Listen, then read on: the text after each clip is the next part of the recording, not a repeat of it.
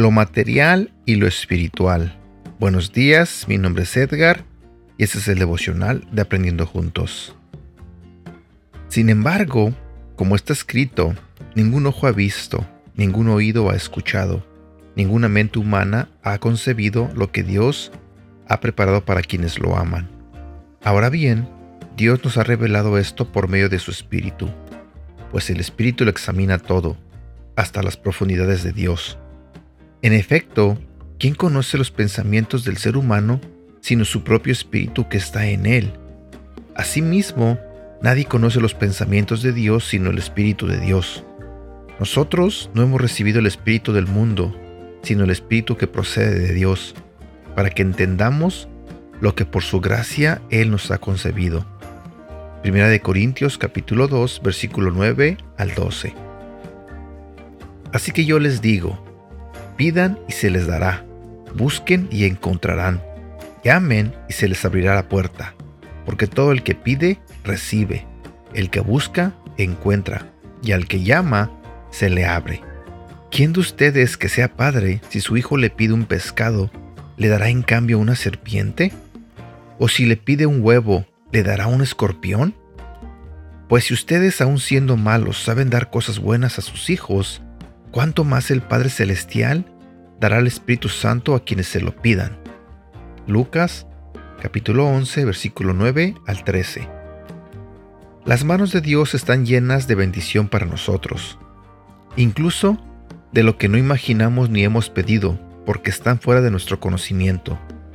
Solo a través del Espíritu Santo puedes descubrirlas, porque Él nos revela lo profundo del corazón de Dios, quien es buen Padre y desea nuestra plenitud en la vida espiritual y material.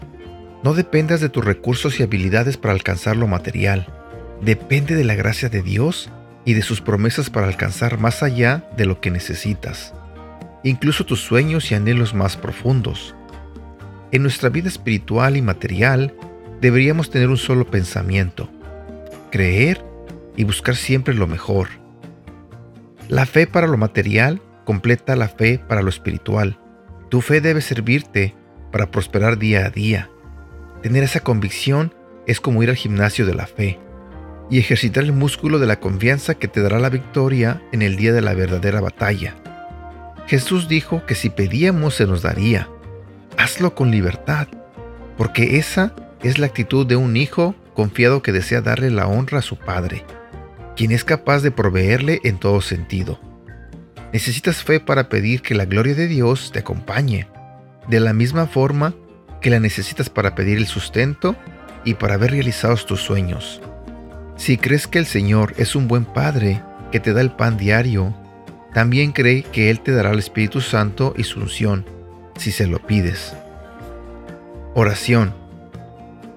Acércate a Él y pídele con confianza a Dios y dile, Padre, Sé que eres mi proveedor y mi sustentador. Te doy gracias porque me has dado una medida de fe que crece cada día y me hace fuerte para pedirte, convencido de que recibiré mucho más de lo que imagino, porque tú harás que sobreabunde provisión en mi vida espiritual y material. Reflexiona sobre esto. Punto número uno. Si piensas que pedirle al Señor cosas materiales es vano y superficial entonces, ¿a quién se las pedirías? Punto número 2. ¿De qué forma puedes demostrar que tienes fe que tu Padre puede proveerte en todo sentido? Punto número 3. ¿Qué testimonios puedes compartir sobre la provisión que tu Padre te ha dado en el área material y en el área espiritual? Y punto número 4. ¿De qué forma esperas que la unción, un regalo espiritual, sea visible en tu vida? Frase para recordar. Padre, solo en ti confío para recibir mucho más de lo que imagino y espero. ¿Sabes? Algo que aprendí cuando yo llegué a la iglesia y empecé a experimentar cómo es que la mano de Dios bendice a las personas, fue que antes yo era de la idea que si me esforzaba podía conseguir lo que yo quería. Y si no lo tenía era porque no me había esforzado lo suficiente. Esa era mi forma de pensar. Cada que conseguía algo o obtenía un ah, reconocimiento o obtenía algo que yo quería, pensaba que era gracias a mi esfuerzo. En la iglesia aprendí que no es así. En la iglesia aprendí que todo lo que necesito se lo tengo que pedir a Dios. Que todo, ya sea salud, ya sea algo material, ya sea ya sea bendiciones, ahora sé que solamente Dios puede dárnoslo. Sé que si le pedimos y confiamos que Él va a proveer esa necesidad que tenemos, yo sé que Dios escucha.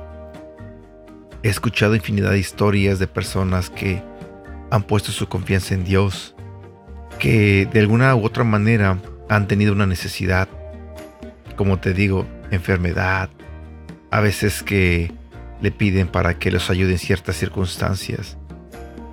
Y he experimentado en carne propia cómo Dios ha respondido a las oraciones de esas personas.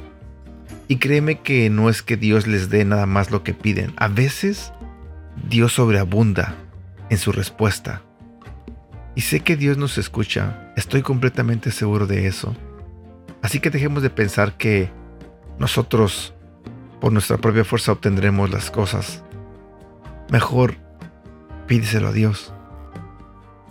Acércate a Él. Pídele en oración lo que tú necesitas. Y créeme, Él te va a dar todo y más de lo que tú necesitas. Así que te invito a que tengas fe y le pides a Dios. Y créeme que las bendiciones sobreabundarán tu vida. Para ti, para tu familia, para toda la gente que se acerca de ti. Solamente confía y pide. Y como dijo nuestro Señor Jesucristo, pide y se te dará. Que tengas un bonito día.